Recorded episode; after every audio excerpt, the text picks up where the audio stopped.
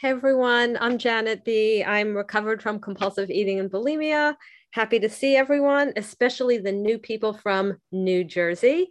Um, so, tonight we are going to be talking about the story Dr. Bob's Nightmare. Just a very brief background Dr. Bob was one of the two co founders of Alcoholics Anonymous, the other one being Bill Wilson, whose story opens up the big book with Bill's story.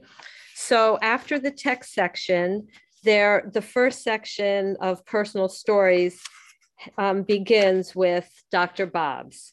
So if you have a big book, um, we are on page 171. And I'm just going to point out the things that I think are kind of relevant and, and helpful. Um, so he starts out by saying, I was born in a small New England village of about 7,000 souls. And he goes on to say everything was fine. His parents were fine. The town was fine. They were moral, good. He had a good childhood. And I think this is really important because it says a couple things. One, that a good environment doesn't guarantee sobriety. So, all of us, if we have kids who are messing up, can stop beating ourselves up and say, if we'd been better moms, they wouldn't be drinking, drugging, not making straight A's, not going to med school, whatever they're not doing that's on our agendas. Um, but I think more important is he became an alcoholic and he had a good childhood. But I think most of us are more apt to say, well, the reason I'm a compulsive eater is because, and we usually blame someone, and it's usually our parents. And um, just in the chapter Freedom from Bondage on page 544, the author says, um, I am the I am the result of the way I reacted to what happened to me as a child.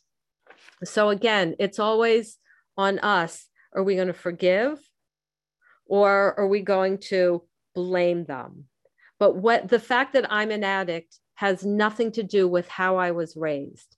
It has to do with the way I lived my life. And he'll actually continue and talk about that because on page 172, he says, I was the only child, which perhaps engendered the selfishness which played an important part in bringing on my alcoholism. Now, again, if we are only children or we only have one child, we shouldn't go saying, oh my gosh, that's ripe for alcoholism. No, he doesn't say it's the only child part he says it's the selfishness part. And later on the page, he really digs in and defines it. He says, My whole life seems to be centered around doing what I wanted to do without regard for the rights, wishes, or privileges of anyone else, a state of mind which became more and more predominant as the years passed. Well, that's interesting we always talk about this illness as being progressive, but we usually think of it in terms of food, right? Our binges get worse and worse. But he's talking about probably even before the binging, his selfishness and self centeredness got worse and worse. And we know that in the text section, um, it's chapter five, page, give me five seconds. Page 62, our text tells us that selfishness and self centeredness, that we think is the root of our trouble. So Dr. Bob was right on. Selfishness and self centeredness is the root. Now, I actually drew a little picture of a tree in my big book, and I drew roots under the tree, and I wrote like selfish and self centered. The thing about roots is you don't see them. So we can be very good at hiding our selfishness and our self centeredness. Don't always see the roots, but that's what feeds this illness. But on a tree, you see the, the fruit. And so I drew three little circles like apples. And in one, I wrote resentment. In one, I wrote fear. And in the last one, I wrote harms to others, harms. That's the fruit of this illness.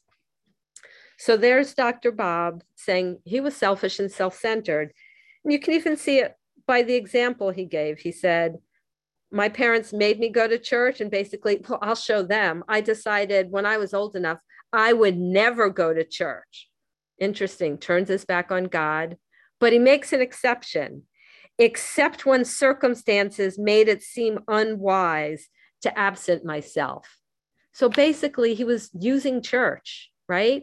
Oh, I'll go to church if you know, so and so will be mad at me for not showing up, or if it'll look good for me and help me get a good job if my boss sees me going to church. So it made me think, right?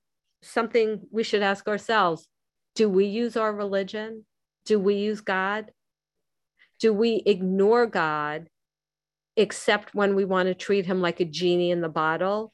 Like, God, things aren't working out too well. So uh, you come down and make everything good again. You know, using God doesn't work. So, again, Dr. Bob talks about the progression of his selfishness. And he says through college, through medical school, he was drinking. And something I noticed this round, I never really thought about before, on page 174, it says that his father, when he was in college, made a long journey in the vain endeavor to get me straightened out, but it had little effect. And I think about his um his dad, who really loved on him, but um I believe died before he got sober. I'm not sure, but Dr. Bob was pretty old when he got sober. And it made me think of, you know, times we might do something for people out of love and never see the results. You know, but imagine if Dr. Bob's dad had said, I'm not going to try and help my son. You know, it's like, I'm not seeing any results here. None of us would be here. We'd all be like watching Friends reruns or something. Um, but so we love anyway. We do anyway, even if we may not see the results. Um, and so there he is. He becomes a doctor, but on the bottom of 174, he says, by this time, um, I was beginning to pay very dearly physically, and in hope of relief, voluntarily incarcerated myself at least a dozen times in one of the local sanitariums. Okay, this is a guy who wanted to get better.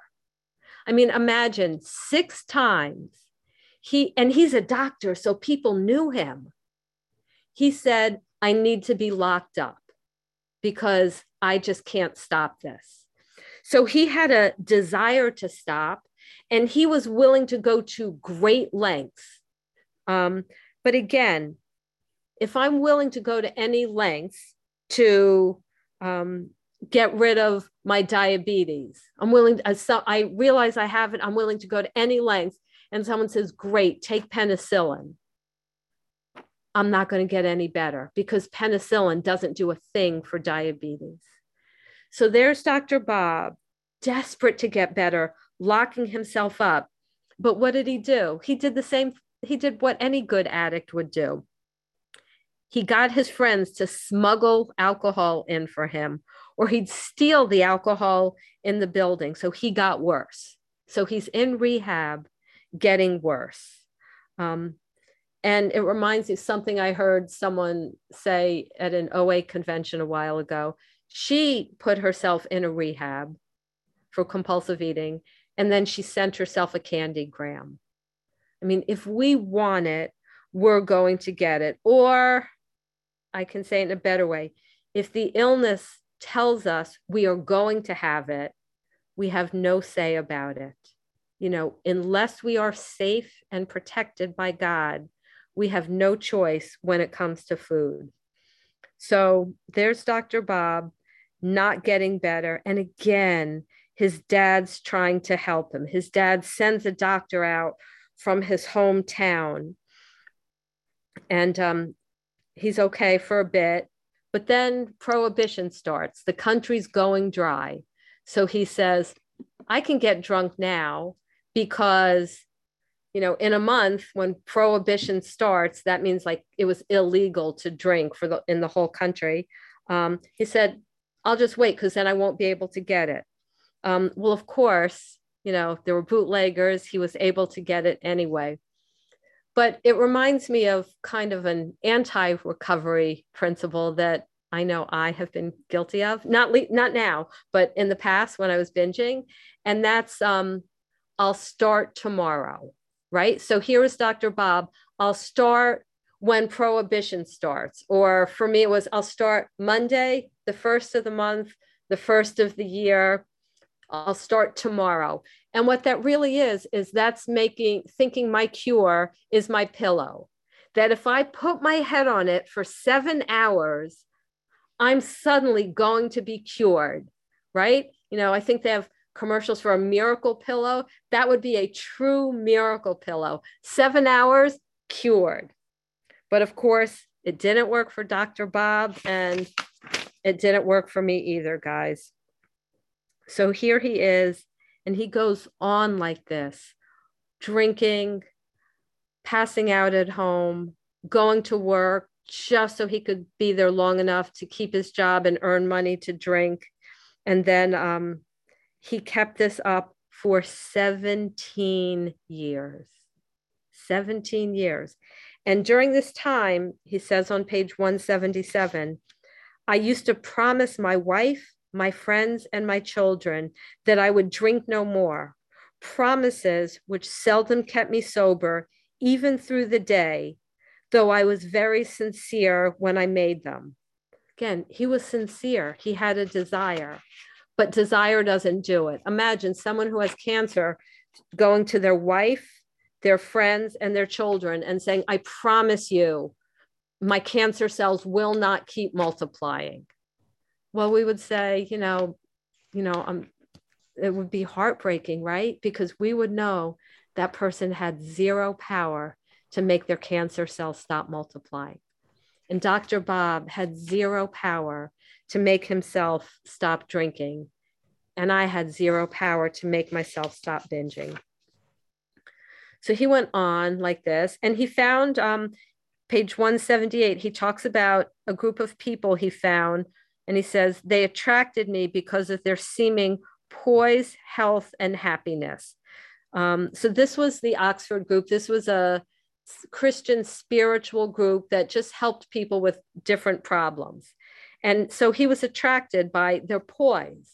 So that's kind of a self confidence, but not based on pride. It's based on confidence that God's got my back and God's taking care of me. So I can be comfortable in any situation. Health. Now, again, this isn't saying that if you've got bronchitis, it means you're off track spiritually. But generally, we exude health and happiness.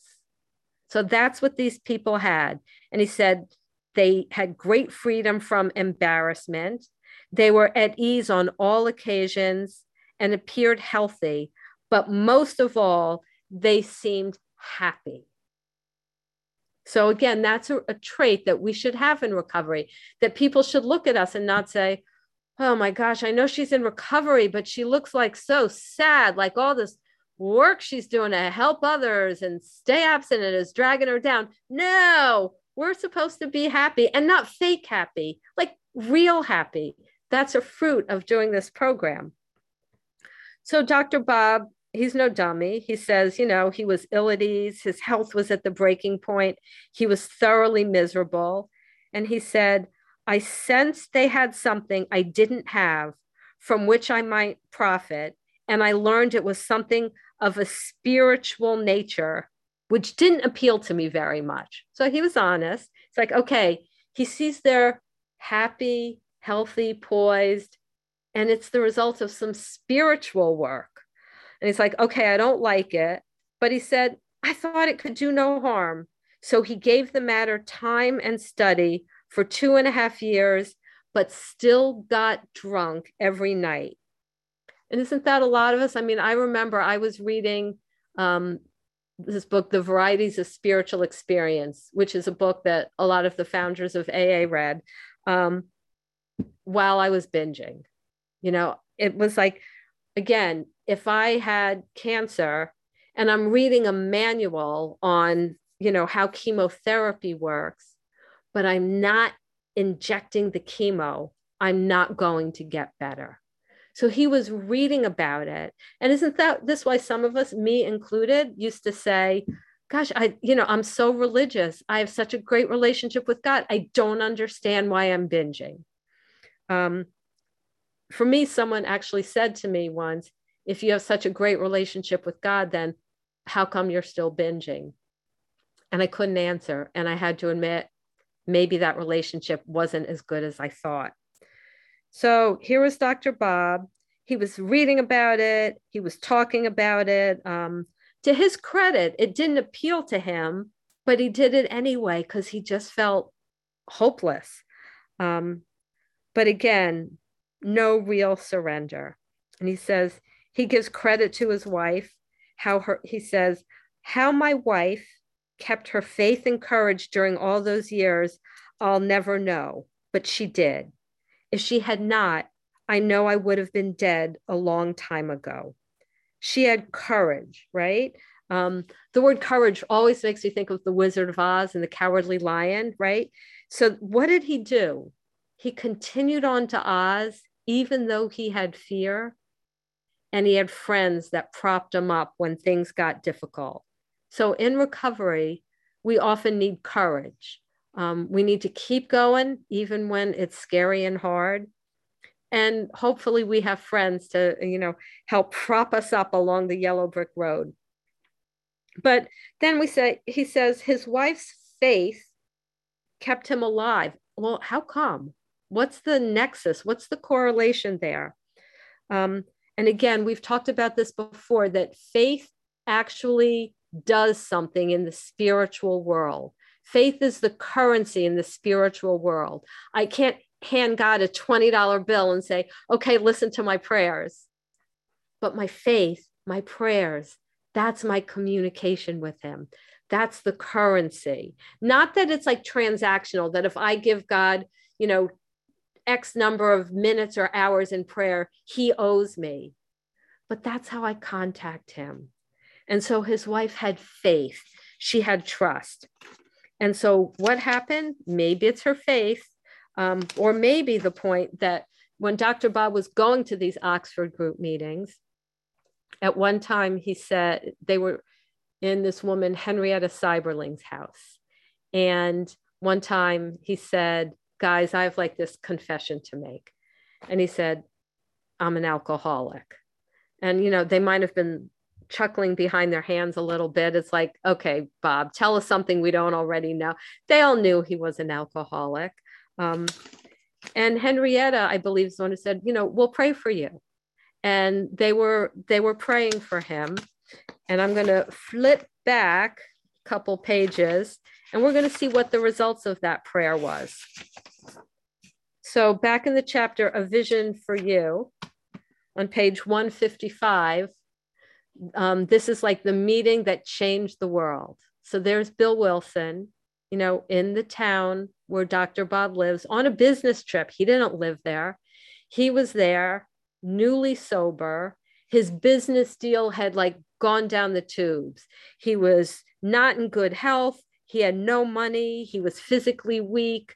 Um, and he said, I better do something. And so he went to the payphone and there was a list of churches. And he said, I need to like somehow find some priest, minister, rabbi who who's going to give me a drunk to try to help because that's what I need to do.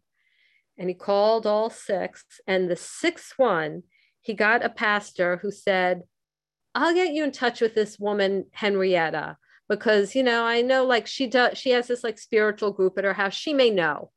So he calls Henrietta. She answers the phone. He says, "You know, my name is Bill. I'm in town for business. I'm newly sober.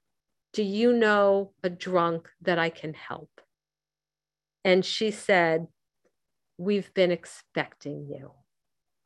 Right? Doesn't that just make you cry? Like, we've been expecting you. She knew that her the prayers were going to work. So it wasn't like, oh my gosh, like I can't believe God answered our prayers. It's like, yeah, we prayed for help for Bob, didn't know how it would come, but it would come because God isn't limited by how we think things will happen, right? She might have thought he's going to get sober in the Oxford group. But she said, We've been expecting you. and so what happened then? Um, so she invited Bill over and she called Dr. Bob's wife and said, Can you bring him over here tomorrow to talk to this guy? And um, Dr. Bob said, Fine, but I'm not going for more than 15 minutes.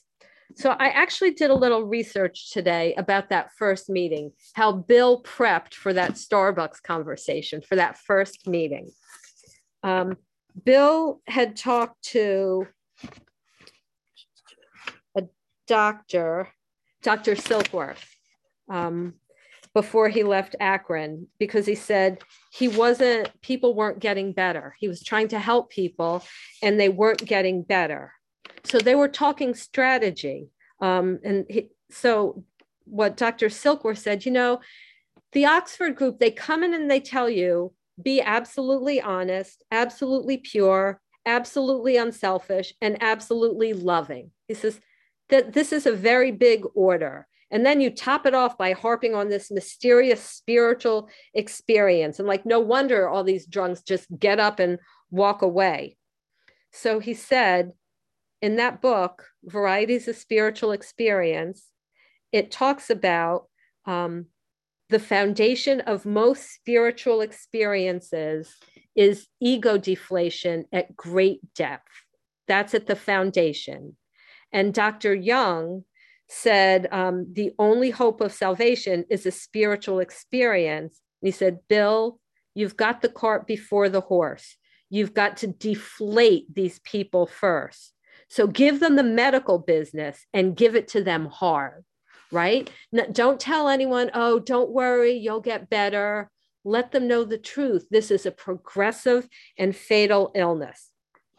So he says, pour it right into them about the obsession that condemns them to drink and the physical sensitivity or allergy of the body that condemns them to go mad or die if they keep on drinking.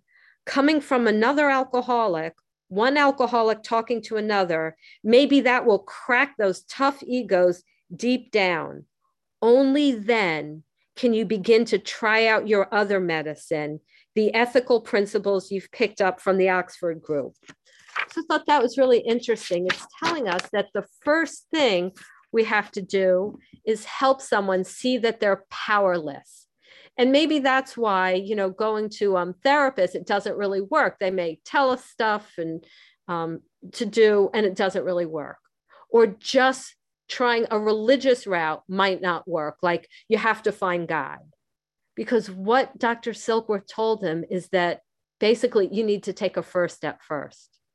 Admit you're powerless and your life is a total train wreck.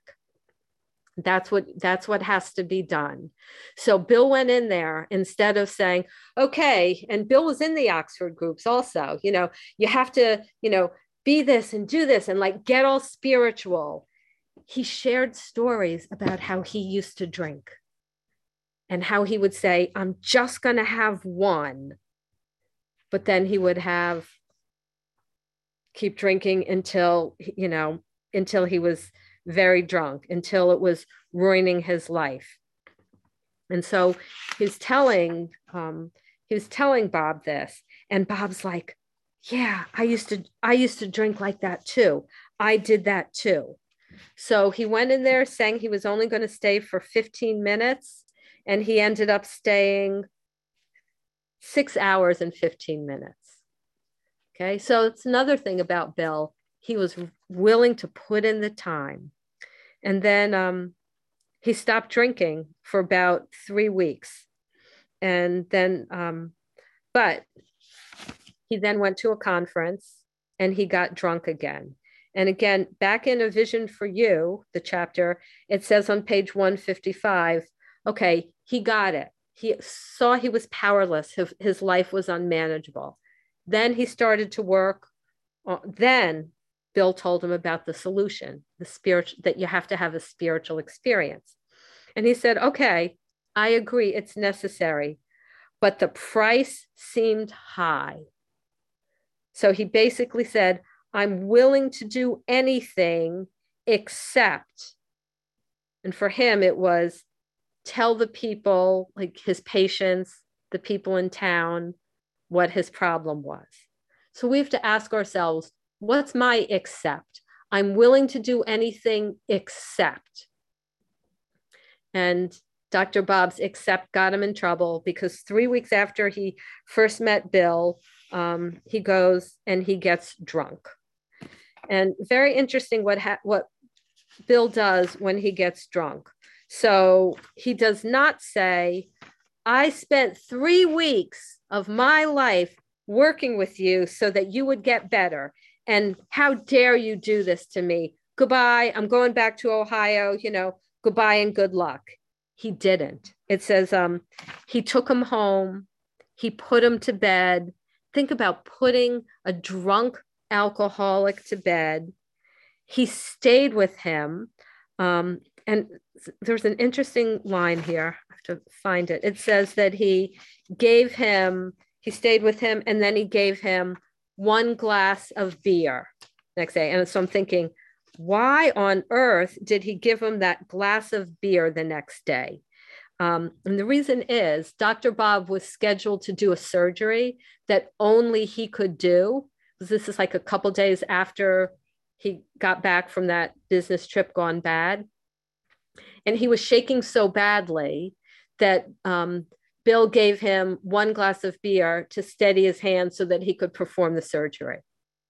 So this is not to say that, you know, if so if we go out someone goes out and binges we're supposed to give them like one milky way the next day uh-uh this was for a very specific person um, and for a specific reason so that his hand wouldn't shake and he did the surgery and it was successful and he never drank again because right after that surgery he went around the town and he told all the people he didn't want to tell i'm an alcoholic he did the accept, the I'll do anything except. And then he became willing to do that. So there he was. And um, he, he never drank again after that.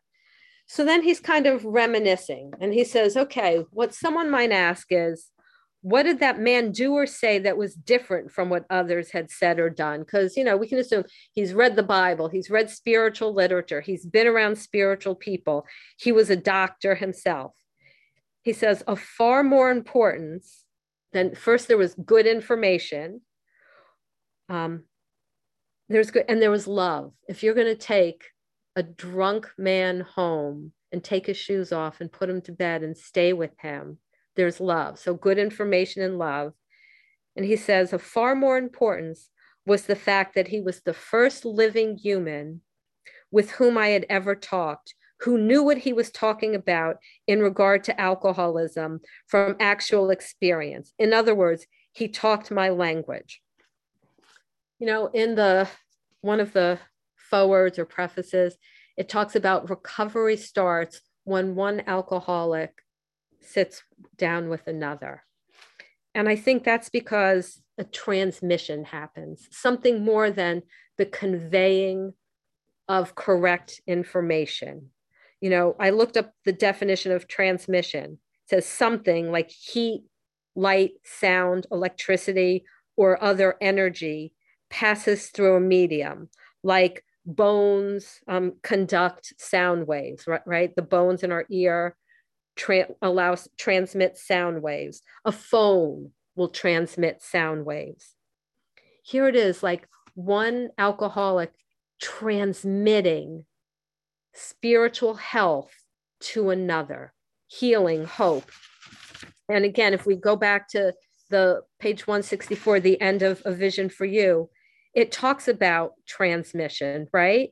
It says, um, you cannot transmit something you haven't got. See to it that your relationship with Him, with God, is right, and great events will come to pass for you and countless others. This is the great fact for us.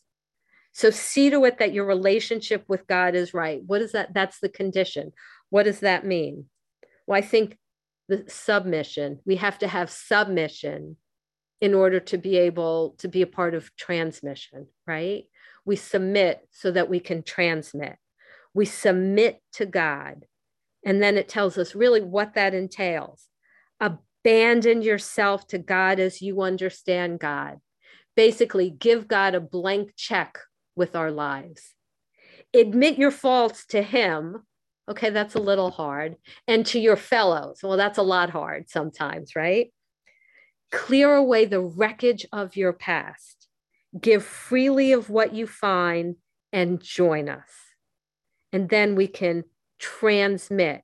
Great events will come to pass for you and countless others. Do you think Bill Wilson knew the countless others he was helping? But look at the work he put in. He got sober himself. He made those calls, you know, six calls. He didn't make two and say, oh, no one's there, I give up he went over to this strange woman, Henrietta's house. Now it says he was like almost broke, you know, so who knows how he got there. He's there. Before he goes, he calls Dr. Silkworth to brainstorm on the best way to help this guy who he's never met. And then he spends six over six hours with him that day, stays in that town to help this guy for three weeks and then when the guy breaks his heart coming home drunk, when he finally thinks, I helped someone, he keeps helping. Great events will come to pass for you and countless others. And there's 162 of us here who wouldn't have been here if Bill didn't do what they what he'd done. And you know, every now and then someone will say something bad about Bill Wilson, like, "Oh, he did this thing that wasn't right." And what I say is like, first, I don't know and I don't care. But look what Bill did for me, for you, for us. That's what we should think of when we think of Bill Wilson. So, back to our text, page 180, um, Dr. Bob is saying it's a most wonderful blessing to be relieved of the terrible curse with which I was afflicted. My health is good. So remember, it wasn't, but now it is. He's regained his self respect and the respect of others. His home life is ideal. And before, his wife had been um, on the verge of a nervous breakdown, of course, 17 years married to an alcoholic. And my business is as good as can be expected in these uncertain times. We can have all these gifts even uh, in uncertain times during COVID, during you know this heartbreaking war that's go- going on we can still have blessings. And he says he spends a great deal of time passing this on to others who want and need it badly.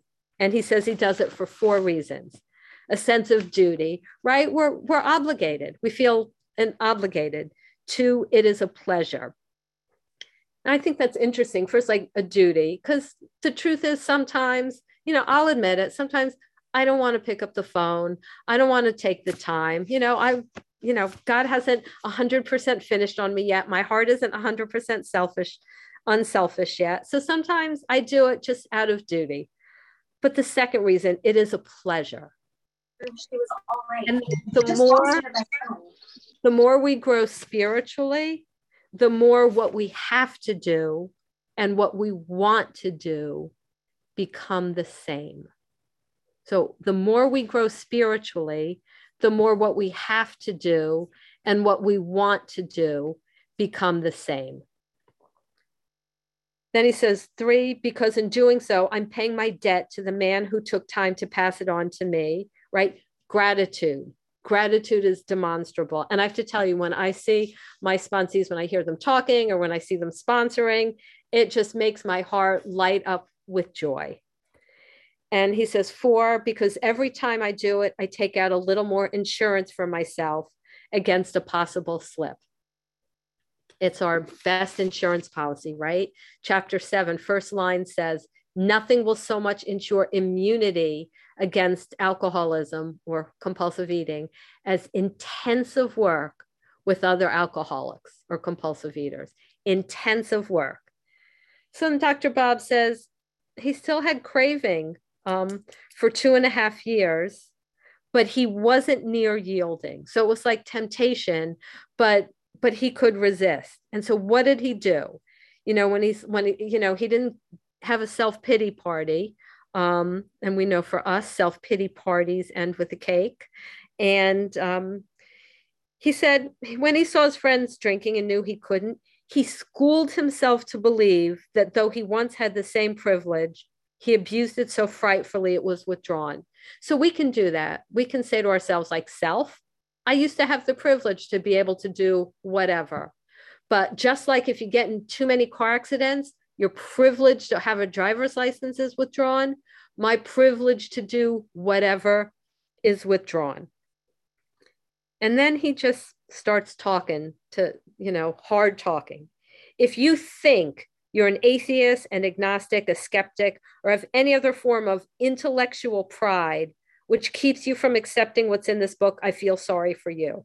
So it's interesting. He calls atheism, agnosticism, and skepticism into uh, forms of intellectual pride. Me thinking I can do it on my own. And I love how he says, if you think you're an atheist or an agnostic, if you think you are, it's like because you're really not.